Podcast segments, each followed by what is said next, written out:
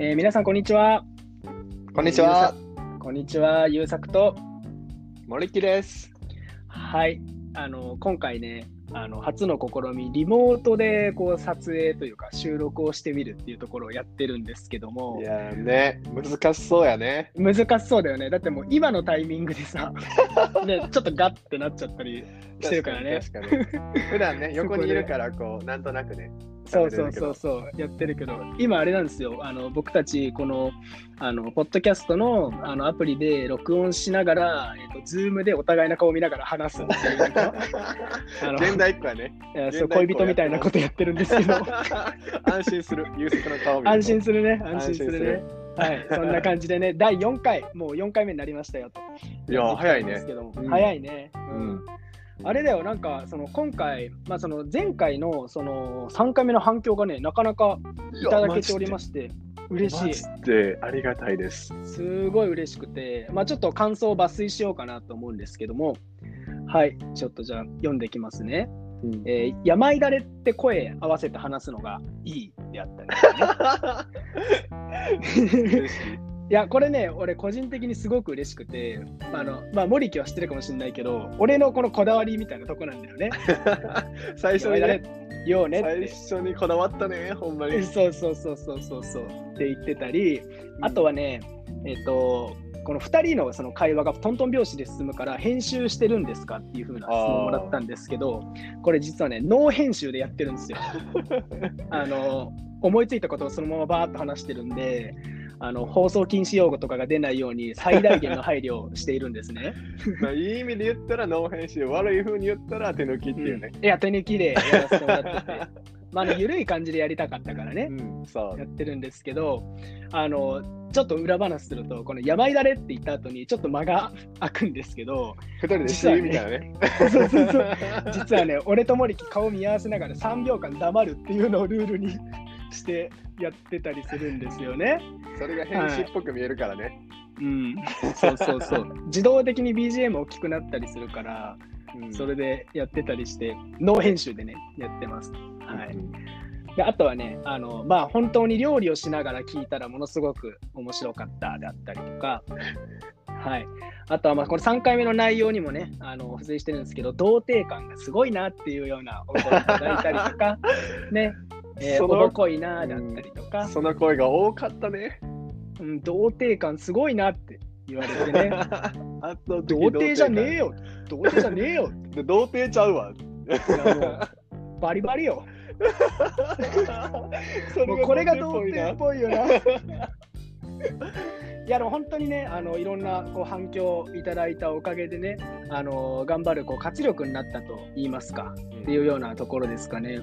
あとはやっぱり中にはものすごくこう真面目にね、こうお話ししてくれるというか感想を言ってくれる人もいたりしてですね、はい、あのまあ優作とこう森木のゆるっとまったりな感じがすごい親しみを持てるんだけども、知的な言葉選びがすごい。おいおいおい、おないおいおいおい。褒められてるやないかい。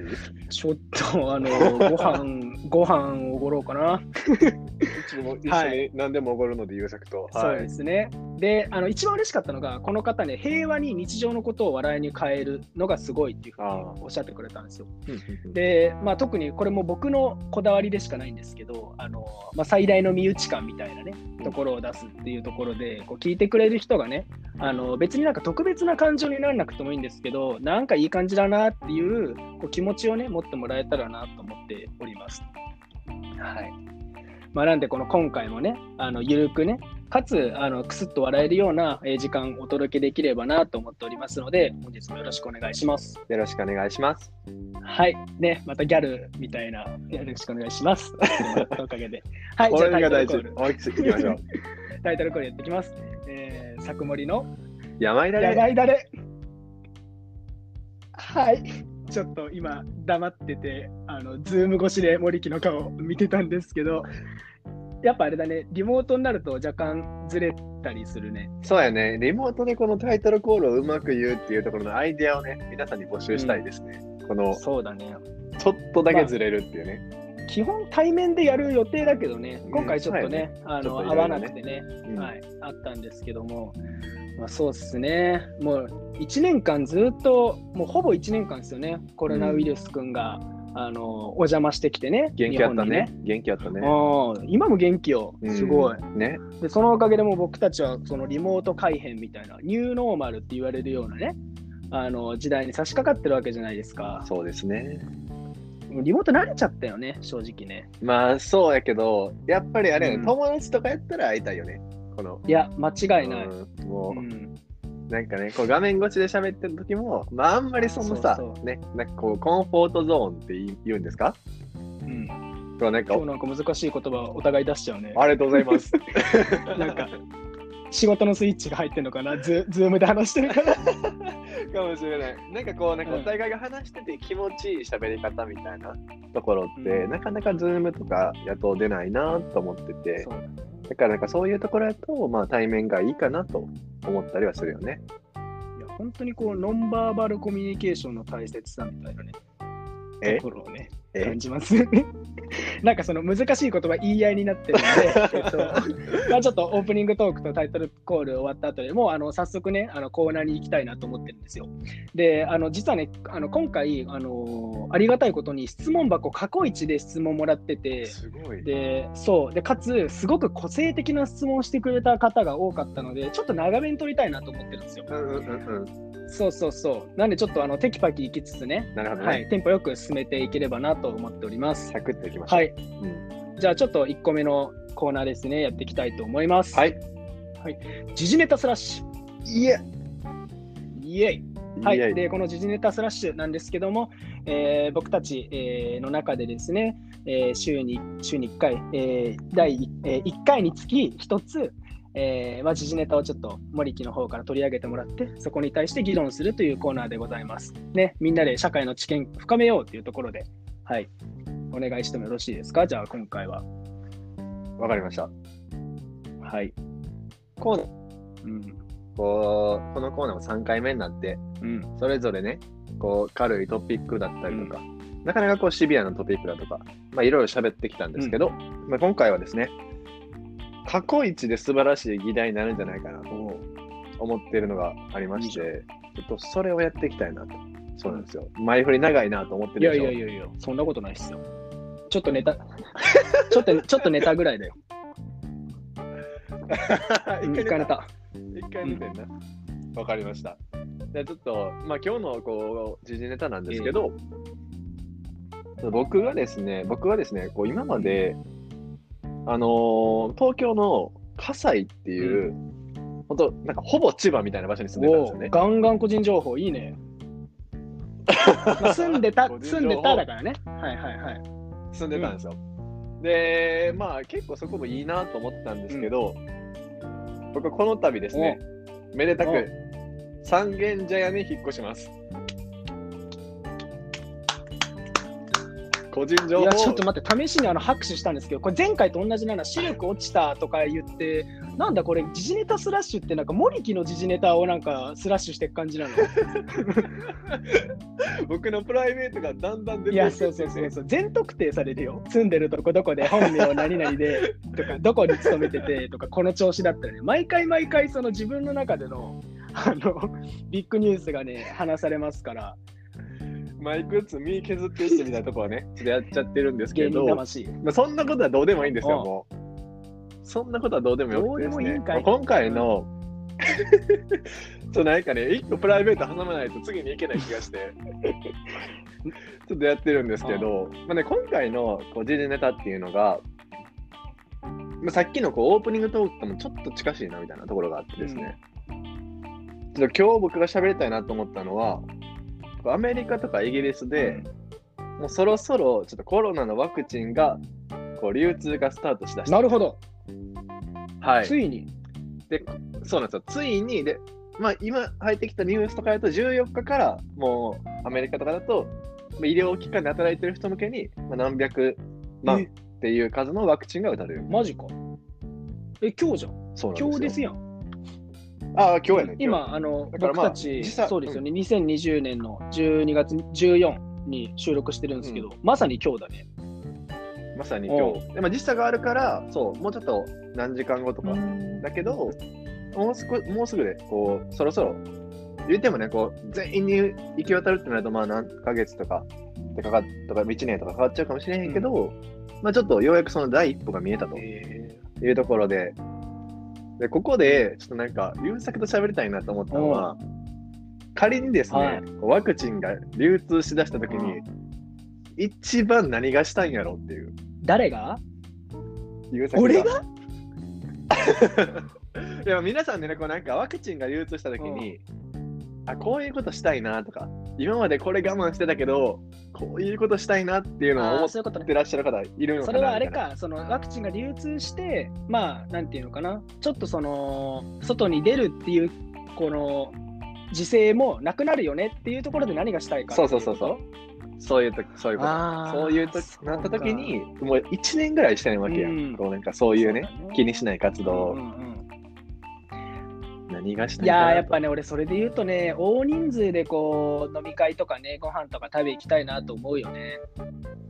ああ、なるほどね。うん、なんか、まあ、これからさ、忘年会とかのシーズンになってくるわけじゃないですか。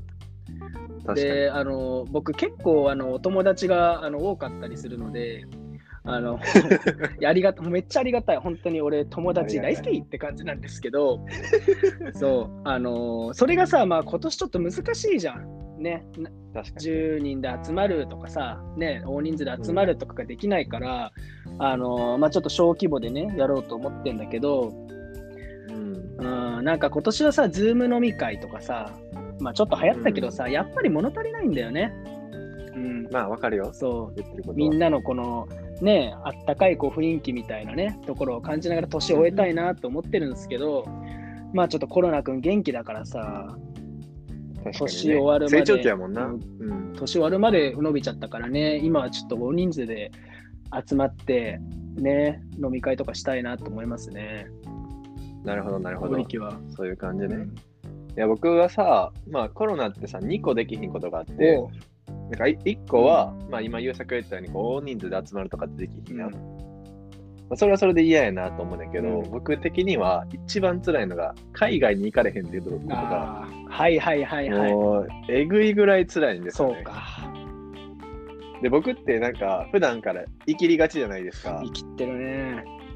そうなんですよ。うん普段の断ることに生きってるんですけど、僕の中で一個ある一番大きい生きりがちなところが、大きりあのすぐすすぐ海外行きがちっていうそのところがあるんですよね。典型的な生きりだな。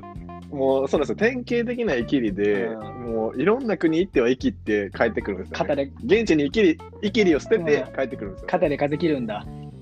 そうなんですよ。生きり納めしないとうん日本帰ってこれないみたいな のがあるんですけど、ね。で今年は、だからどこも行けてないので、全然生き入れてないんで、そのなんか自分の部屋に落としていってるんですよ、その自自分の生きりを。なるほど。だから早くこう海外に行って生きりを、その生き生きりを捨ててこないとなっていうところがございます。じゃあ今もう森木の部屋の中もう生きりでいっぱいなんだ。そうそうそう。で、生きりで溢れ出したから引っ越さないとってなったから。ああ、そういうことか。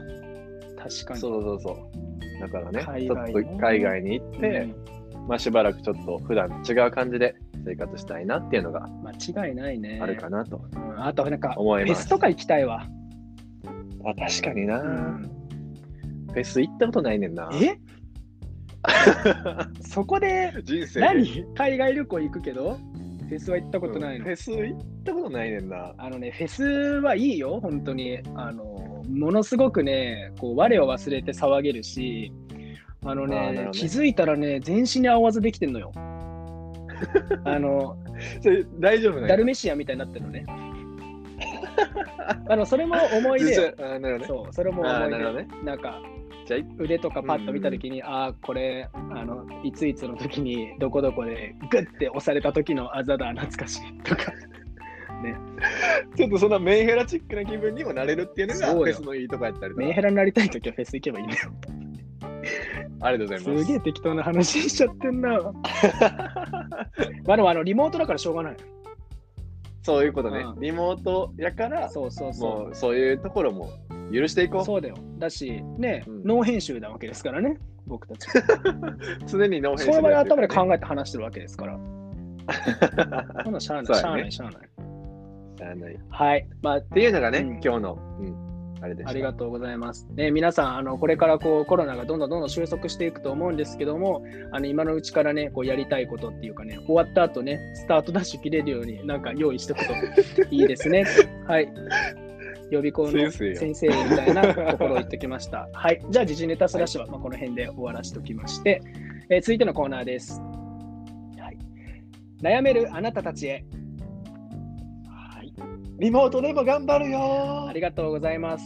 はい、今ね、あのすごい大きな声あの出していただいて、ちょっとあの音量もね制限してもらったんですけども、えっと まあ、このコーナーですね、僕の質問箱に寄せられた質問を答えるというところです。で、今回ですね、先ほどもお話ししたように、えっと多くの、えーリスナーの方から、えー質問をいただいております。えーなので、今回はね、あの増増法版みたいな、増強版みたいなところ。はい、お話できたらなと思います。はい、お付き合いくださいませ。じゃあちょっと早速、1問目ですね、話していきたいと思います。はい、うんラジオネーム、ユニバーサル・スタジオ・チャポン。この時点でいいよね。攻めるなはい、攻めるなユニバーサル・スタジオ・チャポンさん、ありがとうございます。えーラジオネーム決めてから初投稿です、こんばんは。ね、以前からもありがとうございます。はい、こんばんは。夜帰り道に聴いて帰ると人生の主人公感を味わえる曲はありますか、えー最近は少ないのですが、えー大学時代飲み会の帰りに東京事変などを聴きながら主人公気分で帰路についてましたということでねこれああ、え。森木何言ってるか分かる？これわかるわかる。あ本当に？帰り道に、まあそのままね、帰り道に聞いたら自分がこの世界の主人公やって思えうるん曲や。そうなのよこれねあーこれものすごく共感できてなるほど。自分の中でこの主役感って呼んでるんだけど そのその全員持ってるもんだよ、それ。えいや俺はすごくなんていうの？あの変態的な思想だと思ってたのこれこのあこのるほど、ね。考えね。けど、今回このユニバーサル・スタジオ・ジャポンが、あの、この質問してくれて、あの、質問してくれて、なんかすごいね、あったかい気分になった。なんか同じ人いるんだと思って、ああ、なるほど、ね。こんなんさ、言わないじゃん。友達にさ、主人公感あるのあるみたいな。聞かれへんもんな。友達も言われた友達も、うんってないるもんなや、そう。だから、確かに。いや、もうめちゃめちゃ共感して、これ絶対話したいと思って話すわけなんですよ。ああ、なるほどね。でもいい、いい、いい、なんか、い1個目の質問にしてはベストいや、もうな質問かも最しれない高。これね、もう俺、この話で終わる気がするんだけど、もはやね。まあ、ちょっとね、話していきたいんですけど、あの、ん僕から話しますね。この、うんチャポンさん、ユニバーサル・スタジオチャポ・チャポンさんね、あの、このい東京事変を聞きながら主人公気分を味わうって、めちゃめちゃね、センスいいなと思うんですよ。ああ、なるほどね。なぜなら僕もそうだから。え 東京事変のコンセプトってそこないや、本当に。あの、やっぱね、飲み会帰りとかはね、めちゃめちゃいいわけですよ。で、ね。僕がね、聞くのは、あのこれちょっと皆さんね、本当に試してほしいんですけど、あの東京事変の私生活って歌を聴きながら帰ってみてください。あの本当に主人公というか、ドラマの中の登場人物になった気分に錯覚します、本当に。めちゃめちゃいいです。あとはね、あの Vaundy さんの東京フラッシュを聞きながら、あのああ、いい、ね。東京歩いて帰ってください。これもね、めちゃめちゃいい。なんかちょっとね、おしゃれなね、ドラマの主人公になった気分になれます。はい、爽やかやもんね、あれね。であとはね、これもうね、止まんないんだけど、めっちゃある。止まんないんだけ主人公めっどちゃある。あの、イリ、イリさん、あ、イリ、イリのワンダーランドを聞きながら、あの夜とか帰ると、あのね、そのなんていうの、シティロードをこうね、歩きながらね、あもうシティロードって言っちゃうところがもうね、あの臭いんですけど、街灯とか見ながらね、歩くとね、うわ、なんかすごいいい気分っていう風になったり。するんですよね。なるほどね。そう。でもなんかそれで言うとさ、うん優作の主人公ってあるの結構渋谷らへん歩いてるな。シティボーイね。シティボーイやな。じゃあでもねこれね、あのうんごめんね、ほんと今日、今日めっちゃ話しちゃうんだけど、もう超楽しみで、この収録が。うん。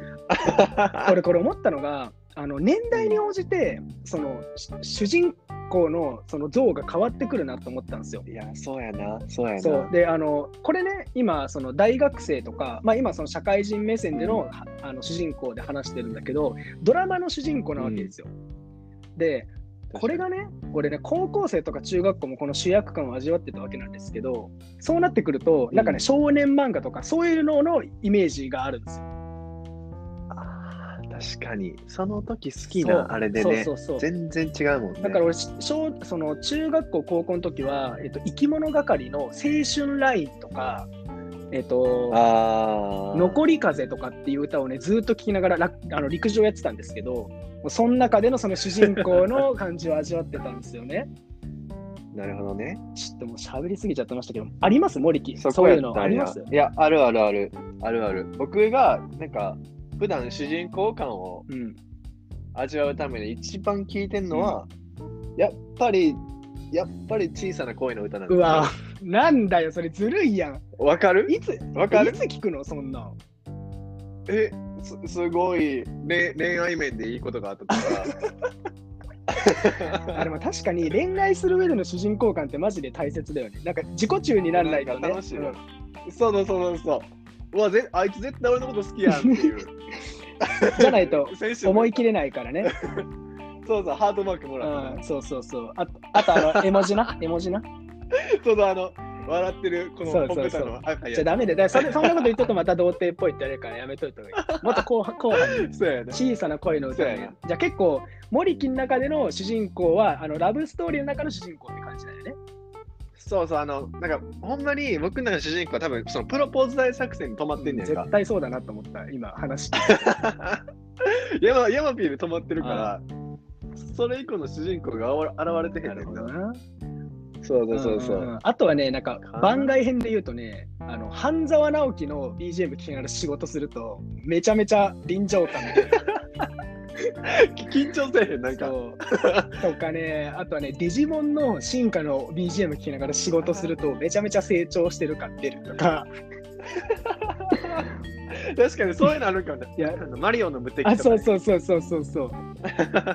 あとだって実際なんだっけな、なんか水曜日のダウンタウンかなんかで企画やってたんだけど、あの、ラーメン屋、その回転が速いラーメン屋で BGM であの天国と地獄を流すとどうなるかみたいな。うん。で、あの、ちゃんちゃんちゃんちゃんちゃんちゃんちゃんちゃんちゃんちゃんちゃんってやつなんだけど、それ流したらうん滞在時間めっちゃ短くなったっていうデータが出てて、なるほど、ね。本当に人間ってその音楽と共に生きるな、みたいな風に思って。ああ、確確かに。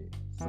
ああ、そうやな。で、ってなったらあれかな、こうジャポンさんがどの世代か、うん、とも性別も込みだけど、そうだよね。で、どういうドラマ見てたかでやっぱ変わるっていう感じだかそうら、やっぱ。いや、だからここで東京事変が出てくるのは、俺はすごくね、趣味が合うなって思いました。確かに。はい。ちょっとすみません、一発目で長く話しすぎたんですけど、そんな感じです。僕たちの主人公ソングはそんな感じです。はい。じゃあ続いての質問に行きます。はいえーラジオネーム、パンはパンでも食べられないパンもパンである。はい えー、ゆうさくさん、いね。や、この人ね、あのパン、パン、パンくん、パンくんね、めちゃめちゃ攻めるんですよ。なんか、いけますよ。すはいうん。ゆうさくさん、森木さん、こんにちは。えーコロナウイルスが猛威を、えー払い、えーステイホームを余儀なくされる私たちですが、えーコロナウイルスからすると、ホームステイをしていることになるのでしょうか？えーホームステイしているコロナウイルスは、ホストファミリーにはしっかり断りを入れてるんでしょうか？あ、GoTo トラベルって人間が対象ではなくて、コロナが対象だったりするんですかね？えーっていう質問というか、最高だよね。もう、見せつけてきてるやん。そう。いやでもこういうね、質問というか、こういう投稿を待ってたんですよ。まあでも確かにね、見せつけてくるな。まさにその通りだよね。コロナ、僕たちからすると、まあ、ホームステイをしない、ホームステイじゃない、ステイホームしないといけないんだけど、コロナウイルスはホームステイしてるよな、完全に。確かに。確かにねう。ん。ホストファミリーには間違いなく断り入れてないよ。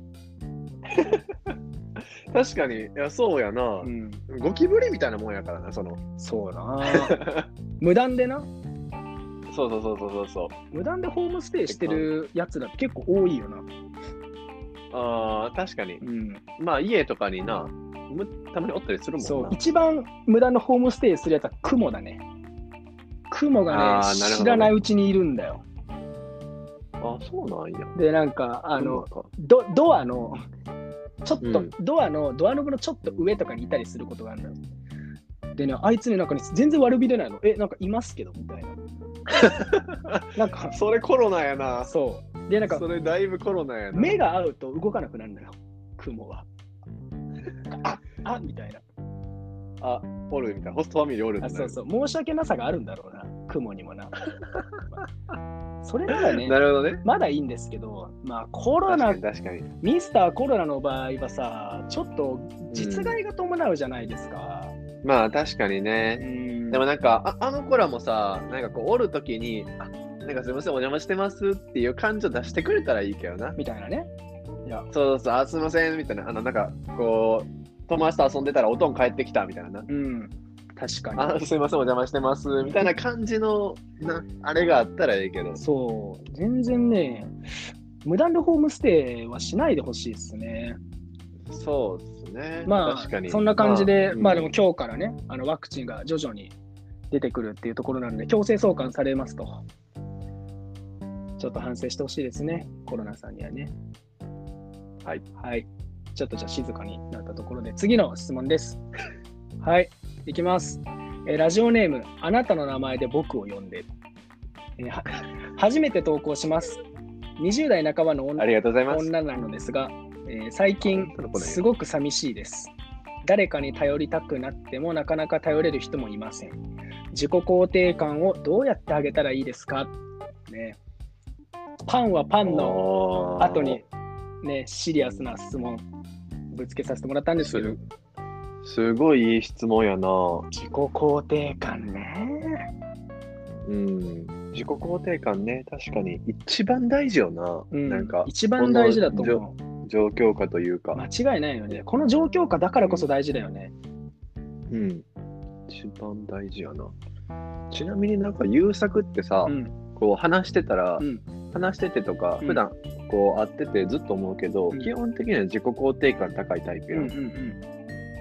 で、なんか嫌味なくね、嫌味なくこう自然体で自己肯定感高いタイプやけど、うんなんか普段、なんかこういうふうにありたいなとか、なんかこういうことしてんねんとかってなんかあったりする。ええそうだな。まあ単純に僕がなんか周り見えてない自信家なだけなんじゃないですかね。なんか いや、本当に自己中なところがいっぱいなんで、まあ、自己肯定感高いっていうふうに、まあ、見られがちだし、多分自分でもそうだろうなと思うんですけど、なんだろうな、うん何やってるかな。うーん、僕、お笑いが好きなんですよね。うんうんうん。で、なんか人を笑わせるっていうところもすごく好きなんで、なんでかわかんないけど、なんか人が笑顔になってくれると、なんか自分の手柄にしたみたいな気持ちはないことはないんですよ。うんうんだから結局、その自己肯定感を感じる、そのなんていうんですかね、敷地というか、基準が低いんだと思うんです、僕。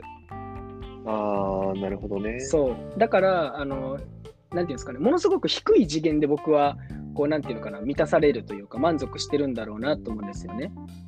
うんうんうん。なんか人にこう話したところで笑ってくれた、あ嬉しいな、自己肯定感アップみたいな感じなんですよ。ただ、まあ、中にはさ、絶対に一番になんないと認められないみたいな、すごくさ、こう、孤高のさ、なんていうの、こう気持ちを持った方もいらっしゃるわけじゃないですか。ベベジータね。そう、ベジータがいるわけじゃないですか。うん。で僕はそこまでこだわりきれないから、もうすげえなって思うんですけど、確かに。そう、自己肯定感が強いっていうか、自己肯定感のハードルが僕めっちゃ低いんだと思います。なるほどね。そう、でそれは確かにすごいいいことではあるよね。そうなんですかね。確かに。なんで、なんかよまあ、それで言うと、うん。なんか僕の場合は、自己肯定感のハードルめっちゃ高いんんで、すよね。うん、うん、で、なんか、それこそ、優作さっき言った時、ちっちゃい時結構ベジータ寄りやったんですよ。うん、結構なんかその、辛いなみたいな。うん。生きててもしゃあないなとかって、そこまでは思ってないんですけどね。思ってないんかい。まあ思ってないねんけど、でもなんか割とこう、自己肯定感は結構低低かってんけど、うん、なんか、こうなんか、その中でも割となんか最近高くなってきたなっていうか、ここ数年で結構安定してきて高くなってきたなと思うのは、うん、なんか自己肯定感の軸をうん。他人との比較じゃなくて、なんかこんだけ頑張った自分偉いなでああ、はいはいはい。測るように結構変えていったんですよね。はいはいはいはい。で、なんか、もともと自己肯定感の軸が、人との競争、それこそ学校のテストの順番とか、うん。あの、サッカーで勝った負けたとか、部活とかね、うん。とかそんなんやったけど、なんかそこから、なんか、こんだけ努力できた自分偉くないとか、うん。こんな頑張ってる自分偉いよな、みたいな風に、どんどんどんどん変えていけて、なるほど。まあ、それを、それをね、こうなんか励みにもっともっと頑張ろうっていうふうに思えるようになったのでそこをちょっとね、おすすめかなとは思ってそうか、そうか。確かに。あなんか、その、僕がね、この自己肯定感みたいなところのハードルを下げ下げようというか、低く持とうと思った理由が、まあ、結構あって、うん。あのなんか今、森木の話聞いてて思い出したんだけど、村上、村上春樹さんのさ、小小格好って知ってる？わ聞いたことある？えっと、小さい、えっと、確実な幸せって書いて小格好って読むんだけど、なんか小さいけれども確かな幸せっていうなんか略語らしいのね。うん、で、なんかこの村上春樹さんが結構ことあるごとにこの言葉を使っているみたいなんですけど、要は幸せを感じるその基準を下げようよっていうところなんですよ。うんうん例えばもうめちゃめちゃあの最たる例で言うと、なんかいい天気だとめちゃめちょっとさ気分上がんない？うん。めっちゃわかる。晴れてたらバリ嬉しい。でしょ？あとはなんかスーパーとか行って安く野菜とか買えたら嬉しくない？めっちゃ嬉しい。そう。けどさ、なんて言うんだろう、宝くじで1等は当たっても嬉しいじゃん？死ぬほど嬉しい。死ぬほど嬉しいじゃん？で、ある程度さ、その幸せの度合いはあるんだけど、じゃあ幸せを感じる敷地ってもっと下げたら、あの人生豊かになるんじゃないの？みたいな話があるわけですよ。だからそれに通ず通ずるなと思って、自己肯定感もね。うんなんか自分を求める敷居を下げるっていうところがね、あの意識的にできるようになったりすると、いいのかもしれないですよね。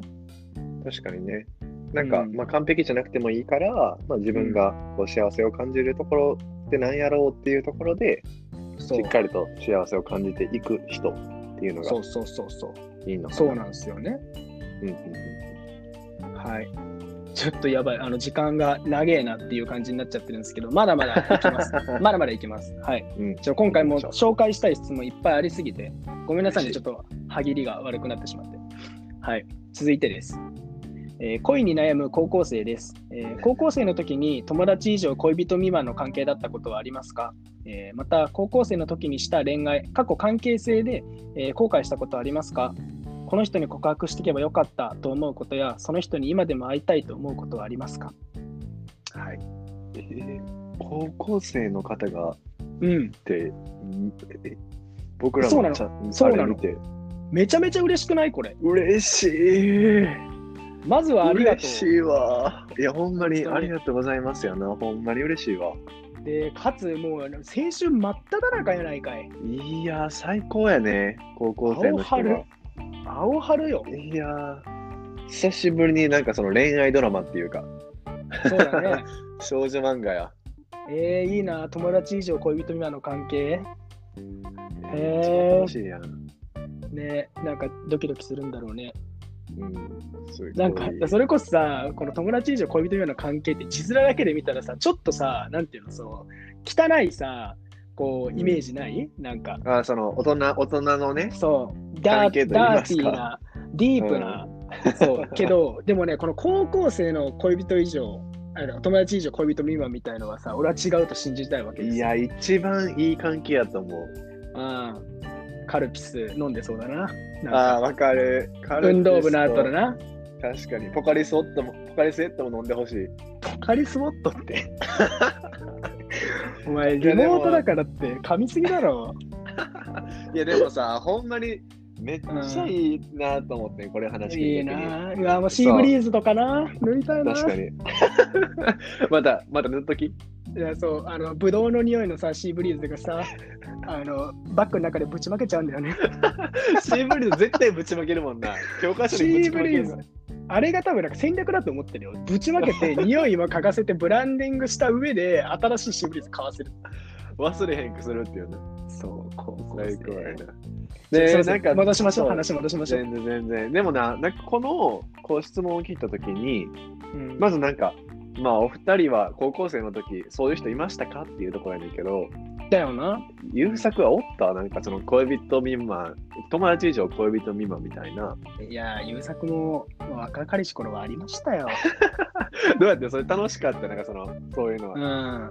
やっぱね、いや、超楽しかったよ。なんか、別に、なんていうのかな、ガンガン恋愛するタイプじゃなくて、その、うん中高は、もう本当に、ぼ本当に坊主になって陸上とかやってるタイプだったので、なるほど。そう。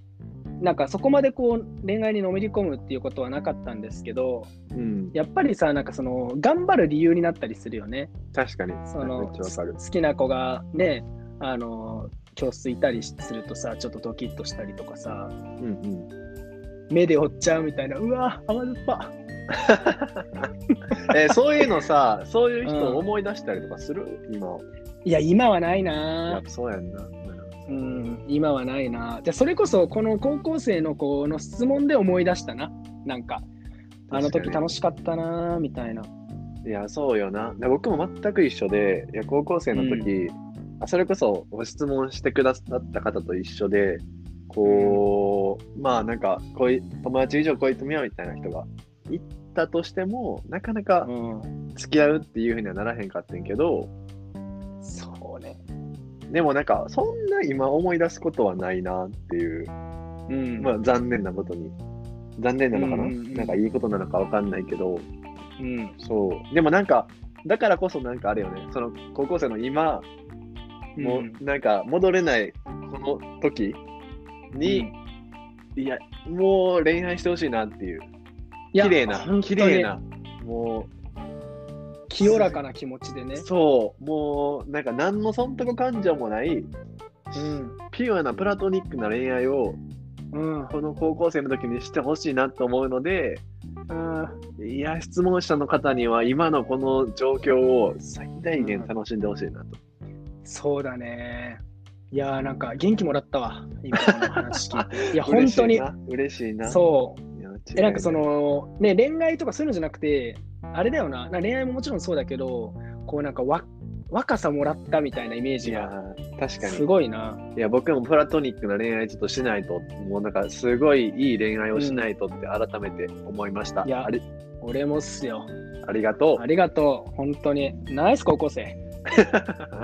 ね、あの次はあのぜひあのラジオネームとかも考えてあの投稿してもらえるとと思います。ありがとうございますう。あ。りがとうございます。はい、なんか全然質問の答えになってない気がするんですけど、とにかく悔い悔いのないようにっていうんですかね。うん。はい。あの、シーブリーズの蓋とか、あの、交換試合1個とかしちゃえばいいじゃない。それ聞いたことない。え、いや、あるじゃん。いや、CM であるでしょ。あ、そうない CM に蓋交換するの？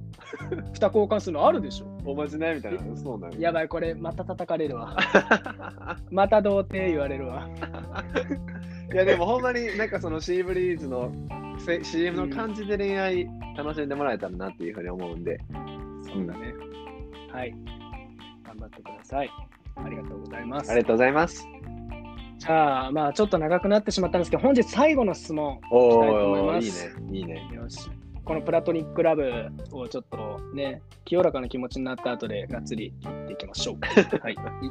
いいきます、えーこんにちは、マッチです。マッチさん、マッチさん、マッチです、えー準レギュラー認定、いつも取り上げていただきありがとうございます。まますた応援もありがとうございます。支えられてえーます。今回も質問させていただきます、はいえー最近マッチングした後連絡をして会うまではいいのですが会った後の連絡が続かず疎遠になることが多いです、えー少なからず私の見た目や服装等に問題があるのかもしれませんが、えー次につながるように、えーするために何か工夫した方がいいことはあるでしょうか、えー服装や、えー髪型を変えて見た目も変えてみるのもあると思いますが話し話し方や、えー話す話題仕草など何かアドバイスあればいただきたいです。あーなるほどね。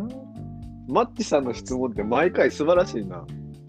うん、語彙力俺ががすごい。学んでる。いや、そほんまに、すごい教訓めいた質問が多いから、多分偏差値とか物事高いんやろな。う780ぐらいあるんじゃないですか？あるんよ、多分な。全然、はいちょっとマッチさん、ありがとうございます。うん、いやそういういなし方やめろよ。偏差値780でじゃあそうだよなってやったらもう俺がもう死ぬほど滑ったみたいじゃないか。いや、僕も同じこと言おうと思って、偏差値の下りしたときに、なんか何百とかって言って、やろなんかやろうかなと思ったけど、一緒のこと言われたから、二人で滑るの。よ。二人で滑っちゃう。のよ。い。そうやな、でもこのさ、なんか、まあ一回じゃあ会いましたと。まあその会えるだけ、その、多分コミュ力が高いんやろうけどな、そのなんかマッチした後に、こうなんか、うん。トークの持っていき方とかうまいんやろうなと思うねんけど、なんかマッチした後に会って、その後続かへんっていうのって、なんなんやろう？なんか、なんでなんやろうな？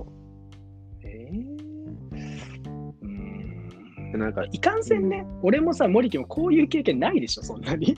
あー、でも、あれちゃう、なんかさ、それこそ一回ん。いいなと思って遊びに行った子と、まあなんかシンプルにご飯とか行って、じゃあまた次遊ぼうってなって、そっか、別にそのマッチングアプリとかじゃなくて、普通に、そうそうそうそうそう、ね、初めて会った人と同じように考えればいいのか。友達との紹介とかでもいいし、会った時うに、ん一回まあご飯とか行って、まあまあと思った後でも、なんかその次、まあめんどくさいなじゃないけど、とか、うん何何なのかわかんないけど、なんか行かへんかったとかってあるやんか。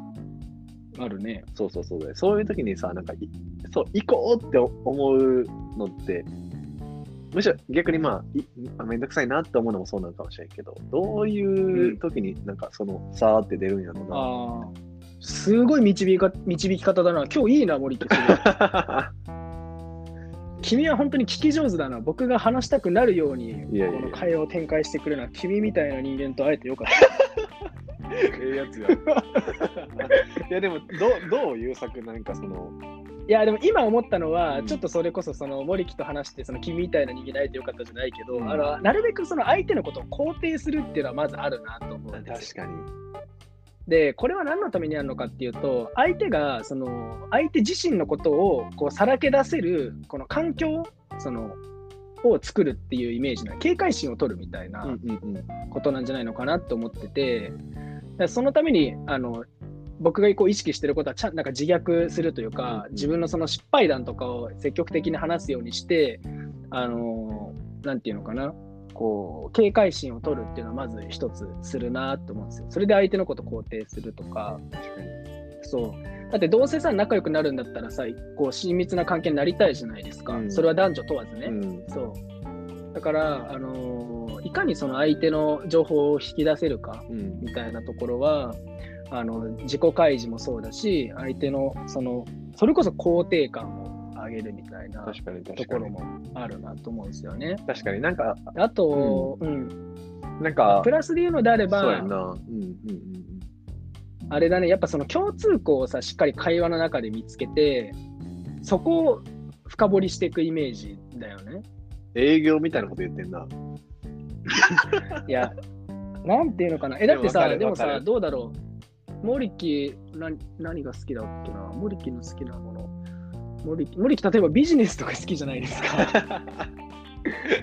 でさ、あの俺がさ、本腰でビジネスの相談をするのとさ、例えばさ、うーん、じゃあゴリゴリのヒップホップについてさ、こう本腰で話すのだったら興味の度合いって違うしもさもち、ろんもちろん。会話の進み方も違うわけじゃないですか。確かに確かに。お互いの興味のあることみたいのを探る質問っていうのをした方がいいんじゃないのかなと思いますけどね。いやーなんか本当に多分優作が言う通りで、うん、なんか、あれなんですよ、僕、最近っていうか、ここなんか3年、4年ぐらいで、なんか自分、うんこう、いいなと思った人と話すときに、なんか自分が持ってる引き出しを全部開けようとするのはやめ、やめようって思ったんですよ。ああ、いいね。なんか、いや、すごい思ったのが、こう、うん今まで普通に、まあ、自分が話せることをいっぱい増やしたいなと思って、こういうこと知っとこうとか、こういう経験したらおもろいから話せるよなとか、なんかいっぱいそういうの作ってきたんですけど、なんかうん作ってきたものを全部話そうとすると、なんか相手が興味ないものがやっぱいっぱい混じっちゃうんですよね。ああ、そういうことね。そうなんですよ。例えばなんか僕、プライベートで M1 グランプリ出たりとか、あとなんかこう、うん海外行ったりとか、バックパッカーやったりとか、留学したりとか、なんかいろいろこう、ああったりとかするんで、なんか、それ全部話したいなってほんま思うんですよね。こう、初めての人当たった時に。で、なんか、パーソナリティしてもらえたらいいなと思うんですけど、なんかそれしたら、なんか相手があんま興味ないジャンルのこともいっぱい喋っちゃうので、なんかあんまり意味がないなと思うので、なんか出しだ小出しにする中で、あ、ここやなって思ったところで、しっかりと話し合って、それ以外の部分は、まあ、あえて出さないみたいなところは、こう、小さなテクニックというんですかね。なるほどね。やるのはいいかなとか思ったりしますね。聞き上手になるために。そうそうそうそう、う。相手の合う話題を引き出しから選んで話すみたいなところはね、うんうん。結構いいのかな。はいはいはい。全部を話しすぎるんではなくて、その相手が話すことに対して共感をして、そこからまあ共通の話題を探っていくみたいな感じですね。たいなところが、多分なんか話してて、次も会いたいなって思える人が、多分やってはることかなと間違いない。うん思います。うんうんうん。いいっすね。いい締まりっすね。いやね、最初はリモートで、いや、ほんまどうなることかと思ったけど、はい。まあ、最終的に僕たちの自己肯定感を上げれたんじゃないでしょうか。そうやね。いや、でも、はい。これね、今回はリモートでやったけど、まあ、うん次はね、対面でまたやって、で、なんか違いとかも見てみたいよね。これなんかどっちでやったらどうやねとか、どっちでやったらこういうとこがあるけど、まあ逆の方やったらこういうとこあるよね、みたいなところもね、次話していけたらなと。そうっすね。間違いない。はい。じゃあ、まあちょっと悩めるあなたたちへのコーナーはこれで終わりにしたいなと思います。はい。で、えっ、と、もうちょっと縁も竹縄、縁も高輪ゲートウェイというところよで、あの、よ、あの、最後ね、あの連絡事項だけお話しいたします。はい。で、えっ、と、あれですね、質問箱、えーどしどし感想と質問等、えー募集しております。えっ、と、僕のツイッターだったりとか、えーインスタのプロフィールから飛べます。で、えっ、と、今ね、このラジオネームほにゃほにゃっていうような投稿が徐々にこう増えてきて、えーかつ感想ももらえるようになって、ものすごくこう嬉しいなっていうところがあるので、あのぜひぜひ気軽に投稿いただけたらなと思っておりおます。願いします。はいはい。